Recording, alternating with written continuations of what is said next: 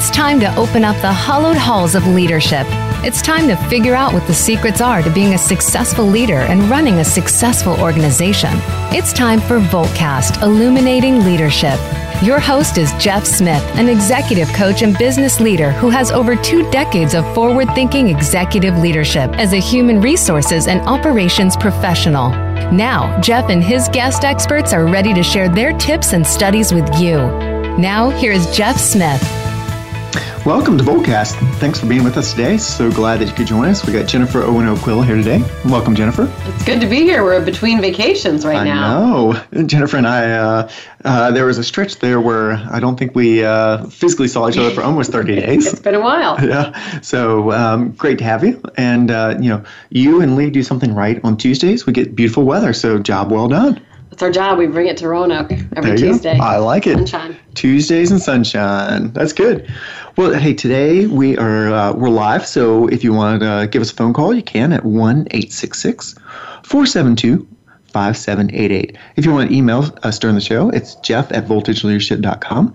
During the week, you can also check us out on voltageleadership.com. If you want to go back and listen to previous shows, you want to see our blog, any of that kind of stuff, we'd love to have you connect with us. Also, you can see us on Facebook at Voltage Leadership. On LinkedIn, it's Jeff Smith Voltage Leadership Consulting or Jennifer Owen O'Quill on Voltage Leadership Consulting. And you can follow us on Voltage Leadership on Twitter. So check us out there as well. So, Jennifer, today you want to talk all about creativity. This is a continuation of your speech that you gave recently up in Harrisonburg to a bunch of business leaders. It's fun. Yeah, Good times. It was fun to be in your hometown. I think that's the funniest part is that, here I was out of country or wherever I was at the time, and you go to my hometown to give a speech. Shouting it out to the Dukes and the Harrisonburg Blue Streaks. There was a big cheer with that one, I got to say. Some of your people were in the house. So my peeps were in the house. So, well, congratulations. So this is a conversation about creativity. So what made you want to first pick that as a topic, and then, we'll start to dig a little deeper? Well, I think it comes from, I sit in the conference room a lot of times with folks, and I hear the story about how they're only able to give a portion of what they're capable of, and they're very frustrated. And I told a story about that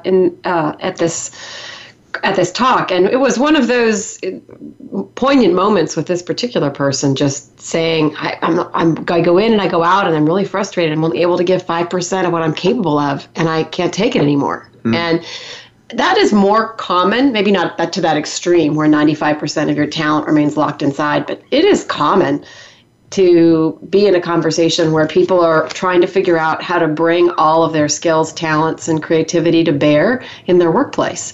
And so I just figured this is a really important conversation. If CEOs in America knew how much creativity they were leaving on the table every day, it's like more than cash. Right. And you've already paid for it. That's right. So how do you unlock it? That's the question. Well, I think it goes to a lot of the stats we see around, close to, it's somewhere normally between 65 and 70% of employees are disengaged, at some level from low disengagement to fully disengaged, And, I think back to the Tim Galway performance equals potential mass interference.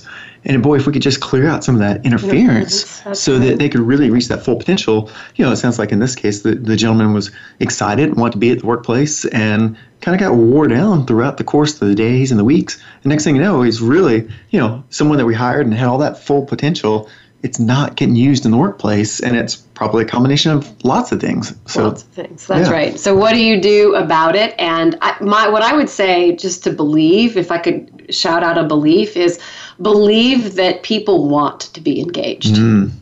If you start with that belief, you'll be able to see the world in a different way as you move through and talk to people and engage in conversations. But what gets in the way? What were the sets of experiences that happened that created that person who wanted to give 100% and was only able to give 5%? And how do we walk back from that story and have that re-engaged person giving at their full potential and growing even better? So that's why I wanted to talk about creativity, because I find that those environments, that's not the issue. Mm-hmm. It's different. Well, maybe that's where we'll go next. So you'd be thinking about, like, where do you see the creativity happen? So let's study that case today. I just want to wrap up something you said, and I think it's really important. And I think it's the, believe that people come to work wanting to do a good job. Absolutely. They come wanting to be engaged. Often, folks will start, and, you know, a lot of what we do, we're behind closed doors often, and, you know, sometimes it's really, we laugh, we have great conversations. Sometimes we're talking about the best things that happen in the workplace. And often it's where we have problems and we're trying to work on that. And that's one of the things I talk about a lot. It's like, now let's go back to when this person was being hired or promoted. Why were we excited?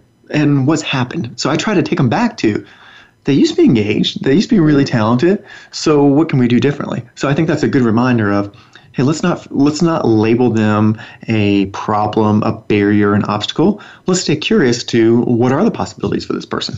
Right. Yeah. What do you find? I'm curious what you see showing up in terms of the creativity and the capacity of folks. Do you kind of experience that frustration yourself with the people on your team? Well, shall we talk about my own team here? No, I'm just kidding.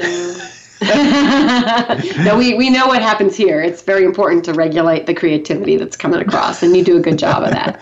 And we had a 2-hour developmental conversation for you the other day about all the great things and all the things that you want to achieve and all that. So I highly encourage leaders out there to take that time. Yes, here's what I'd say is I think it's a combination of lack of time. You know, so sometimes they're folks just don't take the time to look for creativity and innovation. They will often go with sort of the tried and true. Maybe it's even like, I know this person. You know, they're maybe not the, it's not the way I would do it or the way, but I know they can do it. So I'll just take a decent solution. So I think that there's a whole lot of people, though, that sort of get left on the sidelines, and they're just not actively invited in to give their best thinking. So I see a lot of untapped potential is the part that makes me more sad is, you know, we tend to invite too many people to meetings and have unclear roles and expectations, and we allow good talent to sit on the sidelines far too long is what I see a lot of. Yes, I find that to be true. I also caught potentially that you also sit in the room with senior leaders that are so busy they might not even have the bandwidth to be noticing. Yeah. Right? And so that happens too. Yeah.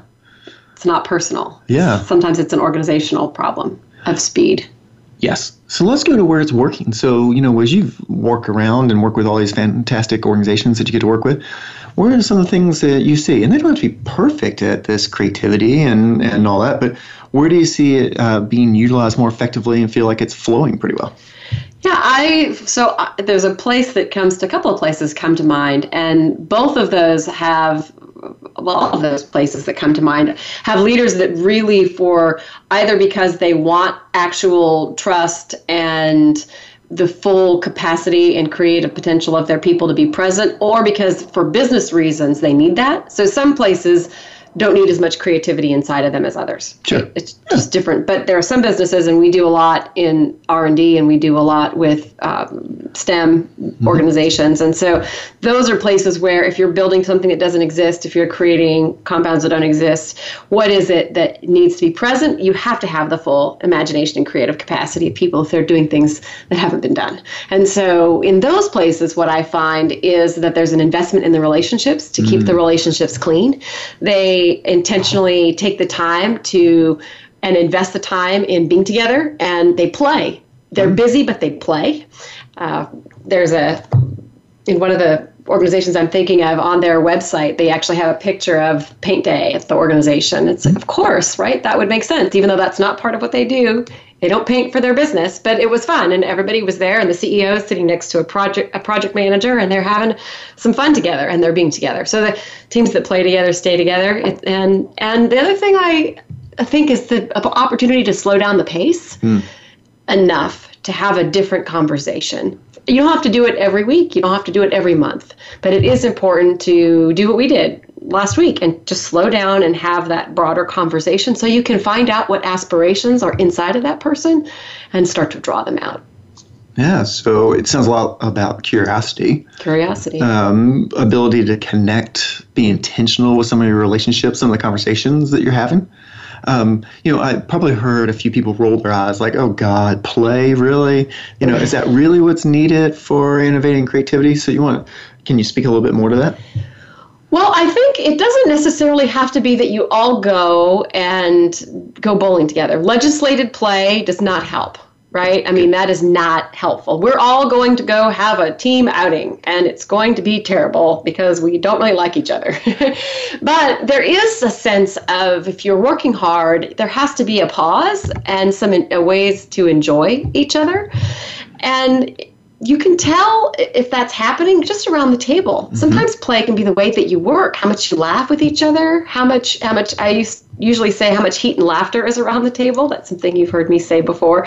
Do people really lean in to the ideas and wrestle with them and break them down and put together the best one? And do they laugh about it along the way? Do they know each other well enough, or is it all business all the time? There has to be that other place where you're just together and enjoying the fact that you're with these people a lot. And it's more fun if you are enjoying that and finding ways to connect at work. Yeah, and I love that idea. And I think it's one we should come back to. And it's, everyone's play is different, right? So it can be just a joyful brainstorming session. It can be a lot of fun for people if that's something that you really get into. For others, maybe introverted or don't like to think on their feet, that could be terrorizing, right? So I think there's an element of something Jennifer alluded to earlier too. It's, okay, so know your people. What are their hopes? What are their desires? How do they like to play, right? For some, it's as simple as a nice team luncheon, where it's kind of, let's come in, let's have a conversation. Maybe let's talk about family. For others, let's run and scream for that. But from your perspective, it sounds like there's, how do we, just have places where we can slow down, notice each other a bit, and see what happens in conversation. There's some possibility in conversation. And to your point, multiple environments. Yep. I'm curious when you've been in places that's gone really well. What are the kinds of things that they've tried? What have they put inside their culture? Because it's not necessarily the margarita machine or the beer in the fridge, or that can cause kind of problems at times. Sure. Well, that seems like a good place to pick up when we come back from break. Right. So let's do this. That's a good stopping point. We'll be with Jennifer all day today. So we'll come back in 2 minutes and look forward to talking to you then.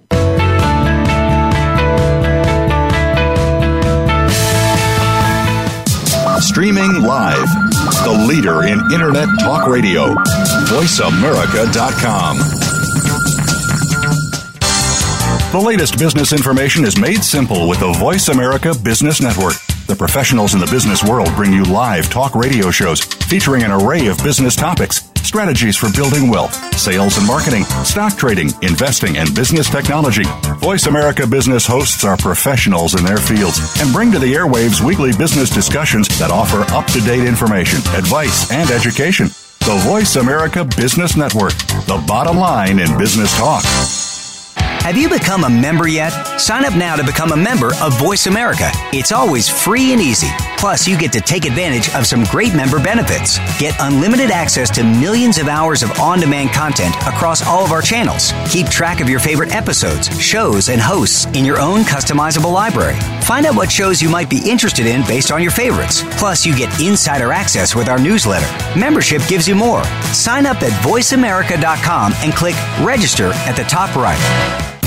These days, everyone is looking for information on staying young, healthy, and fit. The Voice America Health and Wellness Network is here to help you on your quest to better health and a better you. We talk about everything from diet, fitness, and aging to substance abuse, personal growth, mental health, and much more. Learn from our experts who cover health and wellness from traditional and holistic perspectives. Tune in to the Voice America Health and Wellness Network. Healthy living starts here.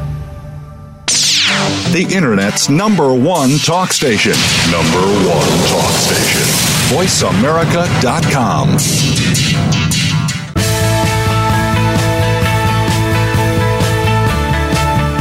You are listening to Voltcast Illuminating Leadership. To reach Jeff Smith or his guest today, please call 1-866-472-5788.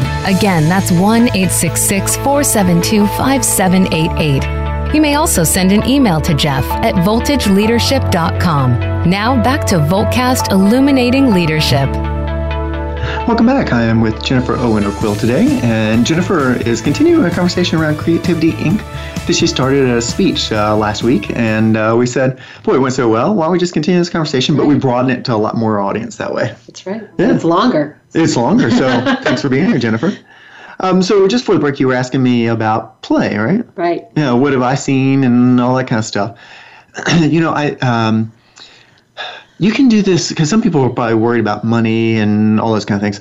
So if you've got a little bit of money, there's lots of great things that you can do. From everything I was telling Diane in our office the other day, we did a great scavenger hunt that was relatively inexpensive. You know, we took a couple hours of company time and sort of did a cookout at the end of the day. Fabulous.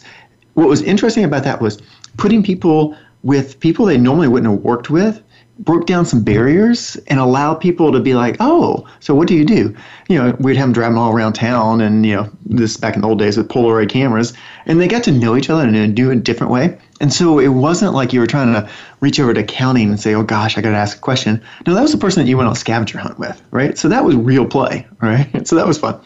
We had a room that we set up, too, that was sort of that spot where we could go and you knew you were in your non-normal sort of conference room. It had bouncy chairs. It had things we could throw at each other easily. Not darts. Yeah, no, there weren't darts. But, you know, we had pretend swords and we had costumes you could dress up in. And we had all kind of creativity things that, in fact, I've got one like it on my table that's I just picked up. It's a view-changing card where it's a creative way of asking a question, and then you have everyone ask each other questions, right? So instead of just saying, oh, you know, what's our new product or what's our, you know, our next strategy, we ask this kind of random question, and then we would turn it, and I think this is where everyone can do things.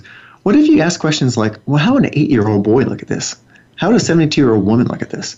How would a 50-year-old married person look at it? And just taking it and putting some different spins on questions in your meetings can also be a different way of having some creativity.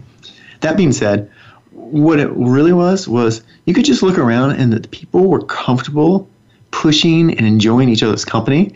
And it wouldn't matter whether we were in a scavenger hunt in a park or if we're in a conference room, a regular conference room, there's a comfort level that they knew they could trust the teammates. That's right. That's very helpful. And I like what you said about that there's different ways to ask questions, mm-hmm. right, that are just, that doesn't cost anything. It just could create, it does require the person who's pitching the questions to be creative, though. Right. What other question can I ask that's a little bit different, mm-hmm. that'll allow people to be in the play space of their minds, not so linear. That's good. Well, you know, we were talking a little bit before we start the show. You really want to talk a little bit about trust, how do you build trust, how do you have the kind of aspirational conversation with your employees. So first, why is trust so important to this creativity? And then I want to get to this aspirational conversation too. Well, there's two things that are key ingredients for creativity and innovation spaces. Wait, trust. This is a writing down moment. Wait, trust. Right. Trust. You just said them. Trust and time. Time, because you need time to think, okay. And you need to be able to slow down the pace to allow your mind to sift and sort through things and really prioritize. And so that then when you are creative, you're being creative in the right direction. This is my issue, right? If we get going too quickly and we don't slow down and downshift, then you'll be creative maybe if that's how your mind works. That like me, I'm just talking about myself right now.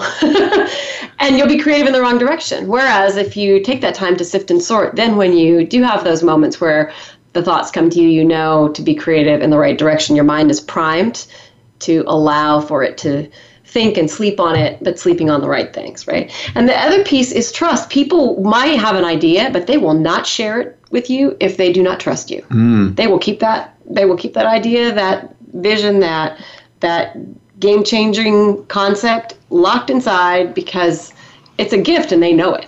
Mm. And so if they don't trust you, they won't tell you. Fascinating. So we'll have to talk a little bit about how to build trust, which I imagine this aspirational conversation will help us with that, right? It's a step. Okay. Yeah, curiosity is a step. So let's let me just tee this up for those that are trying to take notes as you're driving or listening on a run like I do. Don't take notes while you're driving. Right. So what I want you to know is, you know, we will get the transcript out of the show. You can go back and re-listen to the show. But Jennifer's also written a series of 4 blogs that I was reading, and look for them and probably sort of, where are we? Beginning of August, sort of late August, early September is when we're planning on dropping those. So go to our website, and over the 4 weeks, Jennifer Jennifer is going to be having a blog each Monday. And so that will be able to give you a lot more information and build on what our conversation is today. That's right. So you'll have the notes. They're already here. Yeah, good. So, Jennifer, we've got this thing. You know, we're trying to work on trust, right? I can hear someone saying, yeah, trust is that big kind of word. And, you know, and I think you alluded a little bit to some curiosity. So I hear that I'm supposed to do trust and time. We've covered time lots of times, so we probably won't hit that one as much. But just know, be intentional, work on your time. But the trust part, we haven't worked on quite as much. So when you're talking about, you know, for it to be as creative as possible, get the most out of our workplace, we have to have a trusting relationship. Okay, makes sense. So what are some of the ways that you're suggesting that we're going to build the trust with these folks? Well, I think being curious, just as a practice, being curious, not in the direction of your outcomes necessarily, but it's resisting your need to have the right answer or to find the right person with the right answer. Mm. There's something in the answers that gives you information about how people are doing. And there's the other piece about trust is I want to talk a little bit about the brain. It takes 0.07 seconds for you to have an emotional response to something that happens in your world. Less than a tenth of a second. Less than a tenth of a second. Wow. So before you even define the word, your body is already metabolically responding, and all kinds of chemicals are running through your body, and that's why trust is important. It accesses a different part of your brain.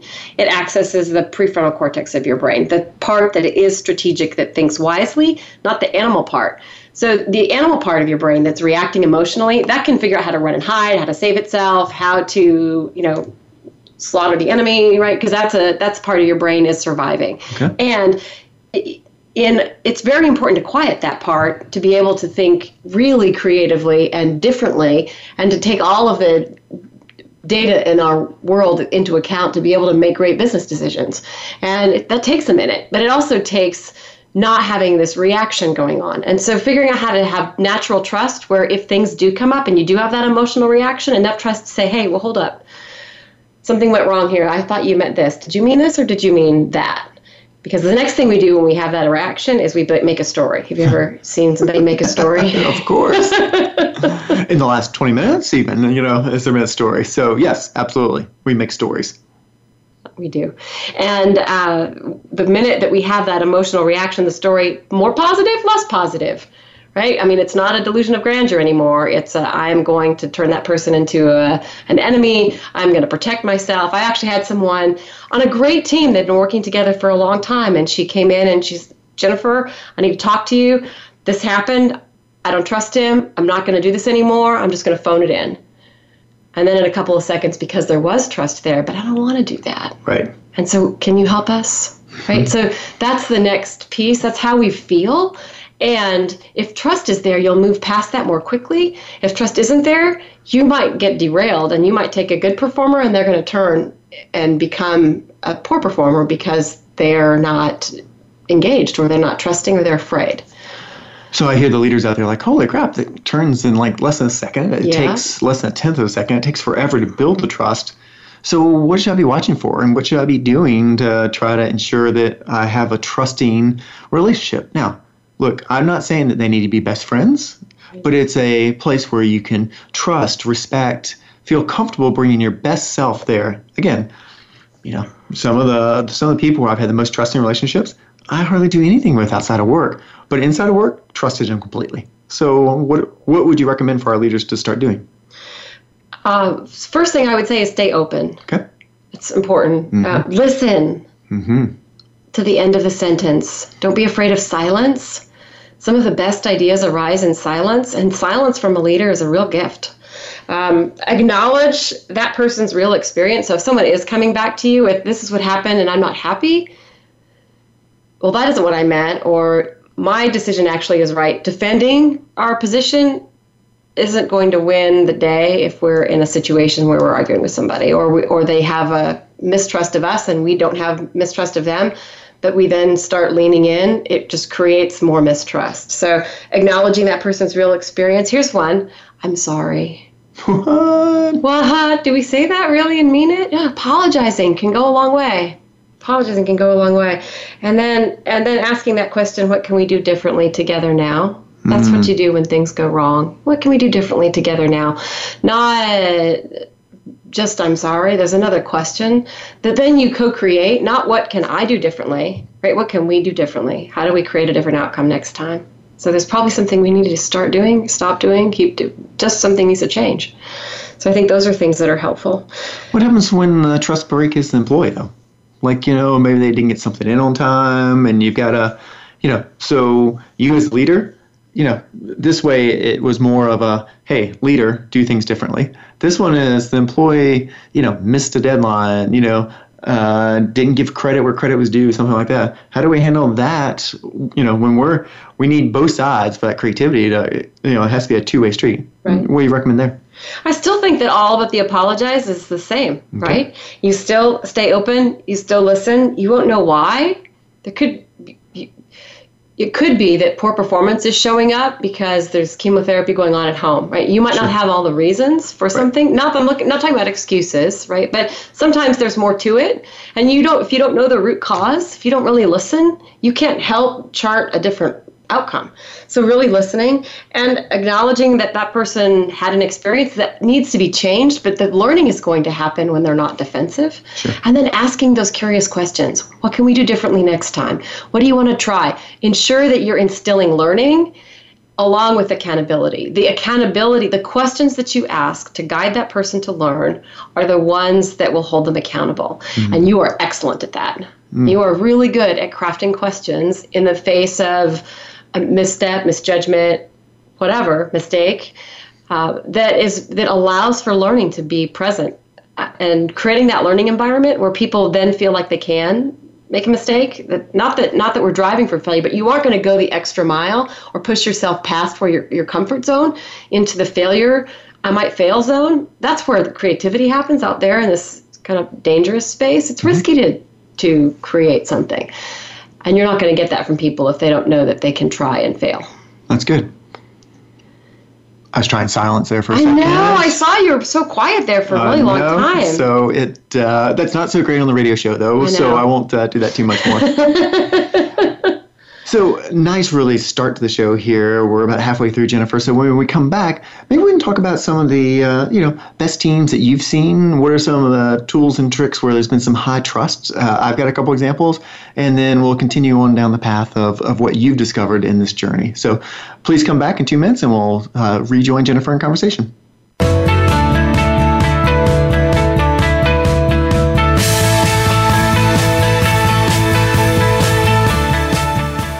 Stimulating talk gets those synapses in the brain firing really fast. All the time. The #1 internet talk station where your opinion counts. VoiceAmerica.com. Psych Up Live with host Dr. Suzanne Phillips is an insider's glimpse at a life from a psychological perspective.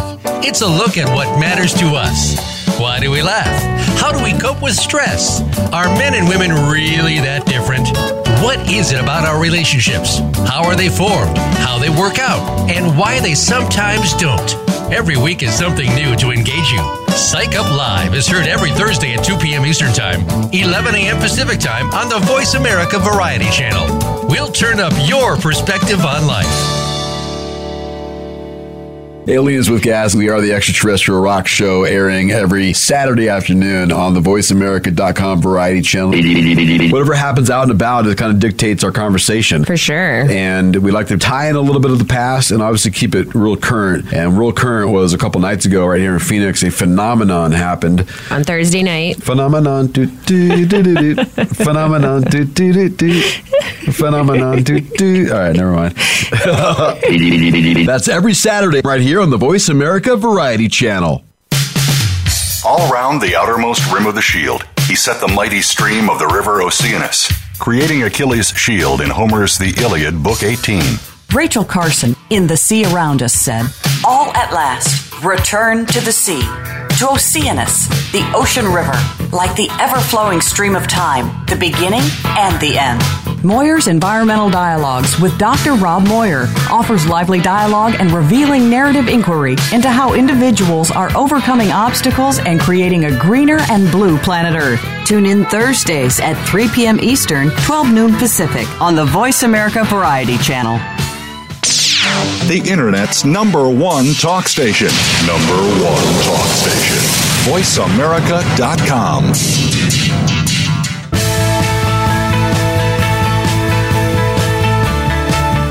You are listening to Voltcast Illuminating Leadership.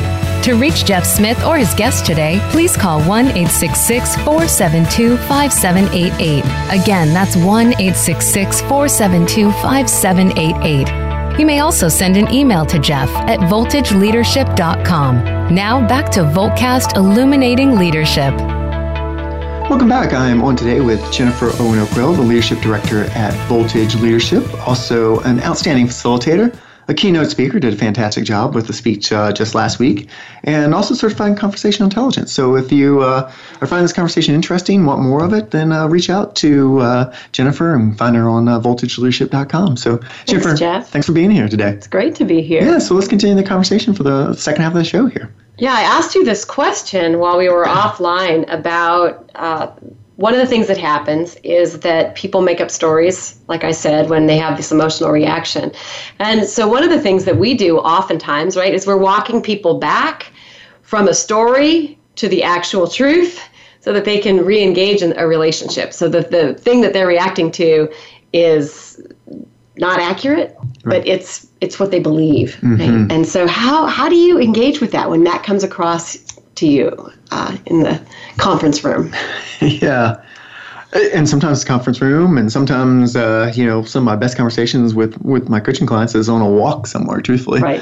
So I encourage you as a leader, if you're coaching or your thought partner is getting a little stale, get out, go for a walk, or go to the gym, or do something a little different too. And the reason I say that is that sometimes it takes getting out. So even as much as, I get them up sometimes and just have them stand up for a moment to say, okay, let's talk about this.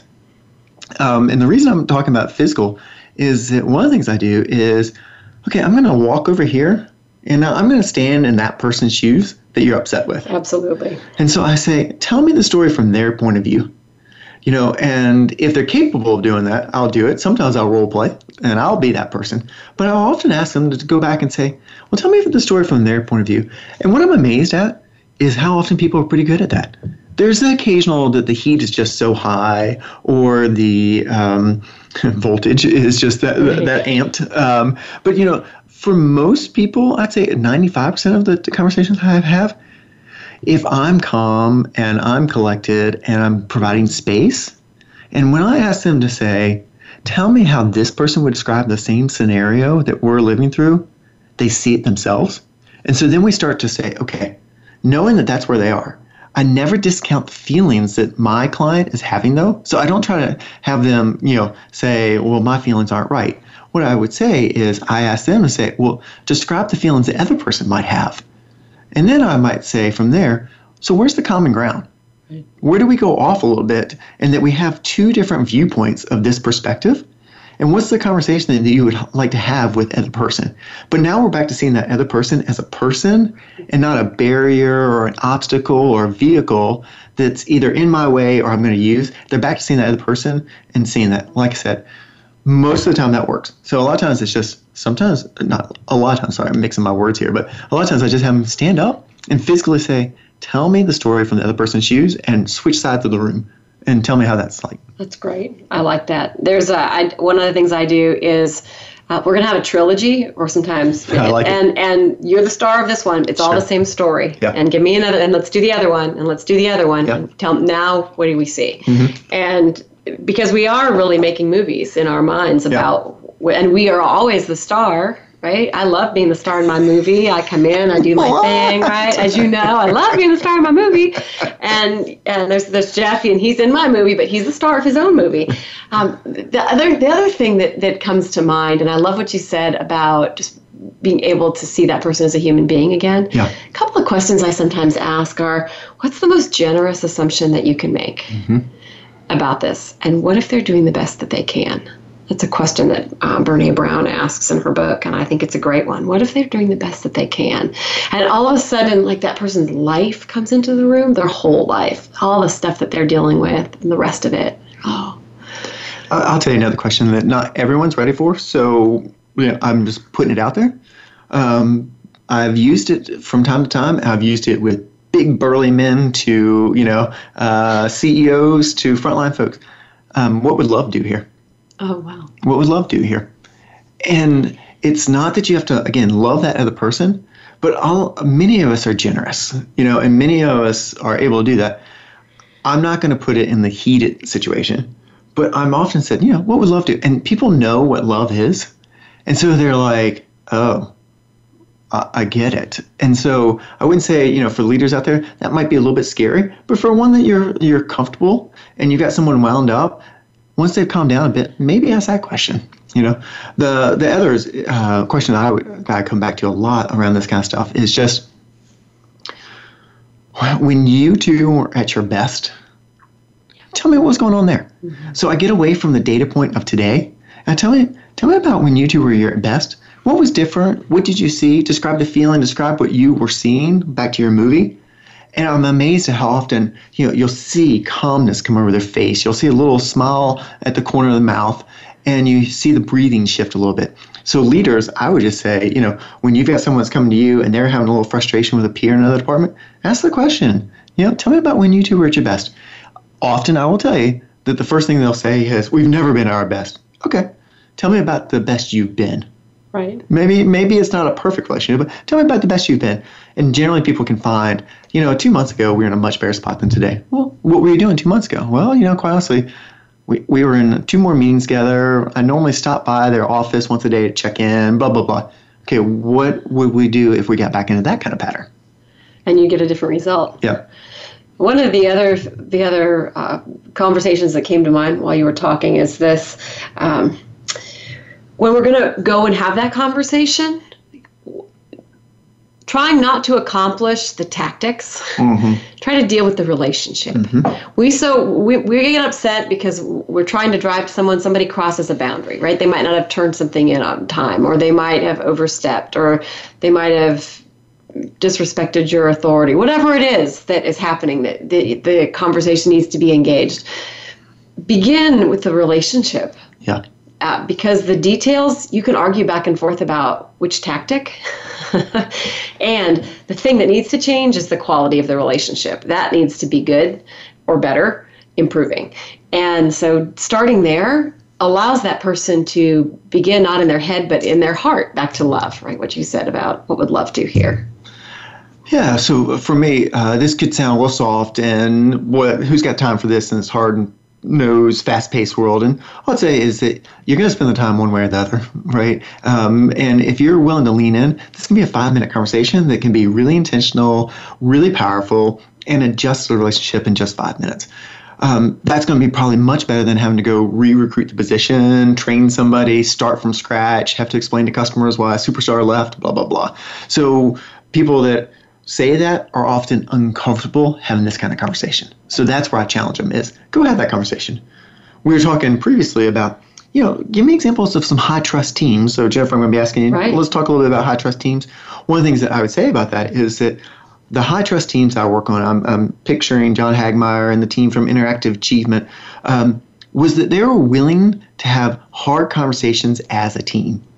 And they were willing to have the space in the room to push each other and to challenge each other. But it wasn't personal, but it was personal. And here's what I mean. It wasn't personal attacks, but they were all like, Marcy, when you're at your best, here's what I've noticed about you. You're amazing in X and Y. So they were really good at recognizing the gifts of each person. That's the personal part. But when there was a problem, they also didn't mind saying, John, I think that we're doing some revision here, and I don't think we're sticking true to what we made connections and promises on 2 months ago. And that they could be that frank and honest, but when they left that room, they were united. And so there wasn't any of, well, did you hear what Jacob said, or did you hear what Marcy said, and kind of bleeding that down through the organization? Mm-hmm. They may have fussed and banged heads a little bit, but when they left, and look, they're human. I'm sure 1% of the time they did go say something, but 99% of the time they said, we had a really productive conversation, and here's where we're going. And you wouldn't have known whether that was their idea or someone else's idea in the room. So it's also about having the courage to have the right conversation in the room and speak well of the people outside the room. That's really important to reach sort of maximum creativity and potential. You're reminding me in that conversation, we've talked some here about what to do when something goes wrong, but there's also starting well. Yeah. Like, there are things that you can do in the beginning to start well and to start from a place of yes, to start from, I see you and this, invest in this relationship, and let's get clear about what we both want so that we can work from that place. What are you expecting? What am I expecting? How are we going to do this? Mm-hmm. And building that relationship is really important. When we just get going with task and tactics right away with people, and we don't take that little bit of time to clarify what each person really wants and needs and what their style is, and particularly around communication, what they need back, that solves a lot of problems. And a lot of times we're in situations where we're contracting with someone that isn't a direct report, but it's off to the side. They're doing something that is important, but it isn't our thing, whether that's an HR partner or a finance partner. How do you really build those relationships in a really strong way so that you both know what you need? Yeah, and I think that, to your point, task is important. And so sometimes it's, let's get the task done. And for some groups, it's we knocked 3-4 tasks out of the way early. And then we made forming that strong relationship, having an honest conversation, another task. So don't feel like you have to have this be a kumbaya moment and it's let's talk about the relationship. No, the task can be, hey, let's talk about how we're doing as a team and what's working right and what would we like to do differently. I've noticed that our communication has been inconsistent with the folks below us. How do we get better at our communication pattern? That's working on the team, but you can make it a task if you're a little uncomfortable saying, well, I don't know if this is how I'm going to want to do the approach. The approach can be, let's talk about how we're performing, how are others viewing our team, and where do they see us trusting each other, and where do you think there might be some trust breaks that they're noticing? And so you're catching the ebb and flow of a team right there, yeah. Right here. Sometimes there's high, and sometimes there's mid-level, and sometimes there's shaky trust, right? It moves. Even if you've been on a high trust team, there's going to be moments where something goes sideways, and how do you come back to it? And that's a question I wonder about. How do you see that ebb and flow going? We're getting down on time here. So yeah, let's do that maybe post-break. But what I'd say is, in general, a high trust team does ebb and flow, but if you've built the trust, and there's a break, you can come back quicker. If you haven't invested in spending the time to get to a trusting team, that almost never comes back. So let's do that. Jennifer, good question. Let's come back in 2 minutes and we'll pick up on that question.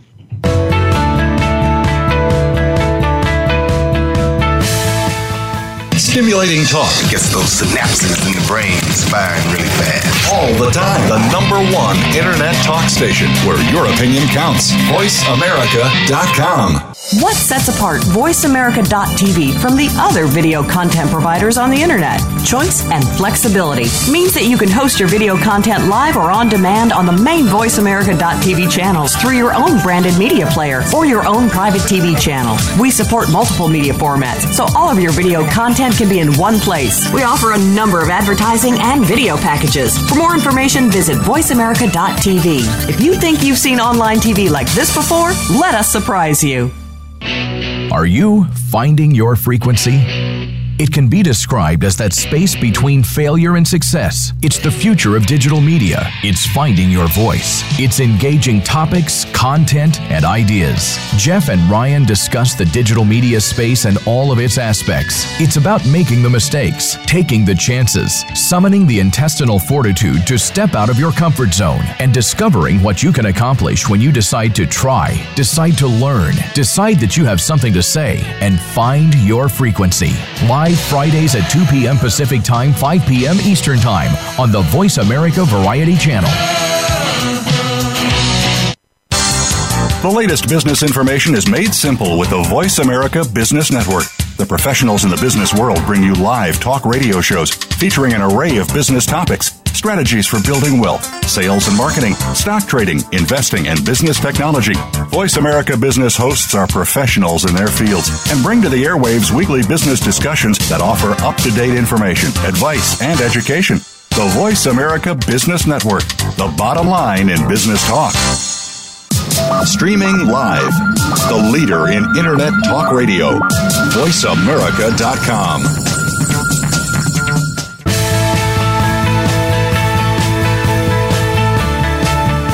You are listening to Voltcast Illuminating Leadership. To reach Jeff Smith or his guest today, please call 1-866-472-5788. Again, that's 1-866-472-5788. You may also send an email to Jeff at voltageleadership.com. Now back to Voltcast Illuminating Leadership. Welcome back. I'm in here today with Jennifer Owen-O'Quill. Jennifer, thanks for being with us today. I want to start, and then Jennifer, you go where you want to go. I'm just picturing a high trust team that I was on at one point, that the creativity was off the charts. And here's what it was. It was relatively small number, so that's one thing that I would say helps is when you don't have it too big. There's 5 or 6 of us, depending on the time. We kind of rotate somebody in and out. We had complementary skills, so we had different things, and so it was pretty easy to have sort of who took what. It was clear who the leader was to make decisions, so we had that clarity. But we also we worked at it too. And so we would build off of each other's ideas, and credit just didn't seem to matter. And this, we were putting together a global program at Capital One, and we ended up this getting to be, we were recognized as the best global training shop in the United States. And the program that we were developing ended up being the one that they really talked about. And to this day, I still have tips and tools I take from that program. But part of it was on Wednesday afternoons at 4:00, we'd go meet. Instead of being in a conference room, we could have a beer together. And so the team would just kind of do the after action, like what went right this week, what didn't go right. And we're really honest, but we weren't in a conference room, and we could laugh and we could giggle. And we were just, we built on each other's strengths and we worked at it. And so, it was kind of sad when we wound it down. But to this day, when I see those folks, we still give a hug. And even though it's been 20 plus years now, it feels like it was yesterday in some ways. And that's what a high trust team was, to your point, we set out some rules and regulations about what needed to get done in tasks. But we also spent time on relationship and how are we together. And we didn't take it too seriously. The work was important, but we didn't get too caught up in the seriousness of it. We got caught up into how do we make each other better. And so there was just this sense of let's help the other person be better than our own self. And when you did that, it really took off. I caught what you had there is you had a shared vision. Yes. You had something that you were driving toward. And you can't wait to get everything perfect. We have folks that administrative mindsets. They want all the things to be just right before they go do the next great thing. Go take the hill. You will figure it out while you're on the hill. Go do something interesting together that really calls for something exceptional from people. We want to build this great experience for people globally. And you end up at the end with the number one training experience out there. So that's one of the byproducts of high trust teams is that you also get there while you're going. Right. But you started with a couple of things. Right. You started with, we got our ground rules straight. Mm-hmm. We had what we need personally and what we need, how we're going to hold each other accountable collectively. And then every Wednesday you kept to it. What went right? What went wrong, yep. So that you didn't let things go too long. Yep. So there wasn't grace being granted for weeks and weeks, because after a while, grace starts to fade, turns into frustration, and then there's something else. Is that Grace's hair color? Or that's no? Right. That's right. So I love that story. That's such a great story. I thought about the teams that I've been on, and I started in fashion in LA a few years ago, or many, many years ago. It was 20 years ago, but 25 years ago. Wow. And one of the things that happened, right, was we played, but we played while we were working. And you're playing right now, Jeff. You're running around. And one of the things that we would do while we were together is, am I getting an award? You're getting an award. This is so great. But one of the things we did was we just were able to laugh at our mistakes, right? And we did some crazy things together. I had a visit that was a big corporate visit, and we did some real hijinks to make it work when it happened, but we had a story that so some of it is a shared story, and it was a little bit nefarious in terms of like we got, there was something that they shouldn't see, and we got through the whole experience without that ugly part being seen, and it was fantastic. So sometimes it's, playing together, we fixed it, we went back and fixed it, but there are some memories that you then turn back and look at, and that's when. Thank you for the award. I appreciate it. So what I did was, while Jennifer was talking, we're doing this one in my office, this show, and I pulled out 2 things just to show you. And Jennifer can attest to this. I don't have a whole lot of knickknacks. A lot of pictures, a lot of books in my office. But these are 2 things from that last discussion. And so I got this trophy about, best supporting manager, and nice. It was from that team because of what they valued. And, I've kept it all these years, and it's, this is one where it's better to see it, but it's it's kind of an Oscar. It looks like an Oscar. It's right? Gold. And then there's this little thing that's plastic, but it's a mountain. And the class was called Maximizing Performance. And it was about climbing the mountain, helping people achieve. And, I keep this as a reminder of the best team, that I was on, or one of the best teams I've ever been on, as a reminder of my best self. So even for leaders out there, I would encourage you to, when you're done, this is a nice way of doing some recognition. But it's also a reminder to the people that you're giving it to about their best self. So one of my last thoughts around this creativity is take time to recognize and say, what did you do right here? What were the behaviors that worked really well? What was it that made this team come together? Have them celebrate it. That was our last After Action review. Was we got lucky. Training Magazine came and did an interview with us. But it was easy because we had already done it ourselves about what were the things that worked and what are things that we would do differently. So when we launched our next program, we had a template for the next team to sort of pick up from and go. So take the time to do some recognition too. It's fun. One of the places we would recognize people when I was in LA was the Casa Vega and Baja Cantina. And one of the places that Steve Rizzo, who was doing the speech with me this a couple weeks ago, shared was the Baja Cantina. So that's, it's the fun, you never know, you're going to stumble upon in Harrisonburg a story about the beach and Marina del Rey and how you were celebrating with a variety of people, but oftentimes with the team we'd go out there. It's fun. You just take that moment and unwind and have those good conversations, and don't make people do it, on their free time. Right? You built in that 4 o'clock time. I love that. What's the, last tip or two that you want us to take to go do something different later today or tomorrow? Right. So to do something different, I would say, think for a few minutes before then you gather with the key folks on your team about the questions you want to ask in the room, and be intentional about what they are. What in the next time that you, get some time to get alongside one of your folks. How do you really invest that time? Not in a performance conversation, but in an aspirational conversation. So it's different from this is how we're doing. It's different from what's going on at home. It's what do you want? It's a future-looking conversation about what you really want. And that's always an element of the conversations you and I have. It's helpful to the other person for them to actually pause and remember what they want. Oh, right. I'm starting to pursue these things, but are they really what I want? And it just makes sure that the right creativity is in the room. So that's a helpful piece. It takes a little time to do that, and mark it off on your calendar. And maybe at the end of the day, where you can close out in another setting, where you can go off somewhere and have that conversation offsite. How about you?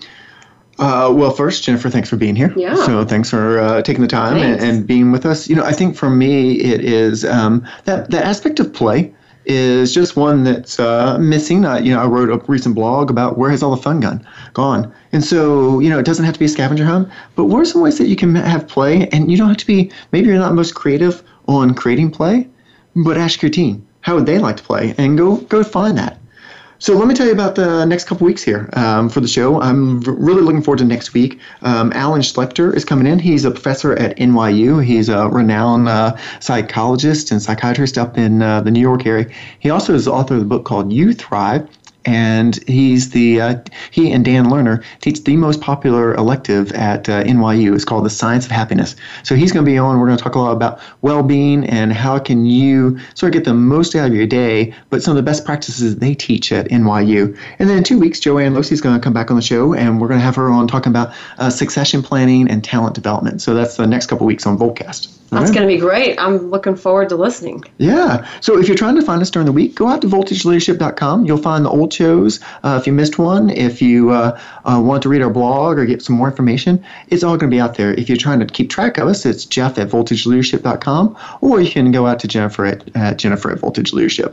And, if you need some help, we'd be love to help. We have some space on our calendar for the first time in a good while this fall. So we'd love to join you, help your organization, help it reach its goals. In the meantime, we really do appreciate you taking time each week to join us. So in the meantime, we'll bid adieu for today, and we'll pick up with you next week at 1 p.m. Eastern. Take care. Have a good week, everyone. Thank you for tuning in to Voltcast, Illuminating Leadership. Please join your host, Jeff Smith, again next Tuesday at 10 a.m. Pacific Time and 1 p.m. Eastern Time on the Voice America Variety Channel. We'll discuss another engaging topic next week.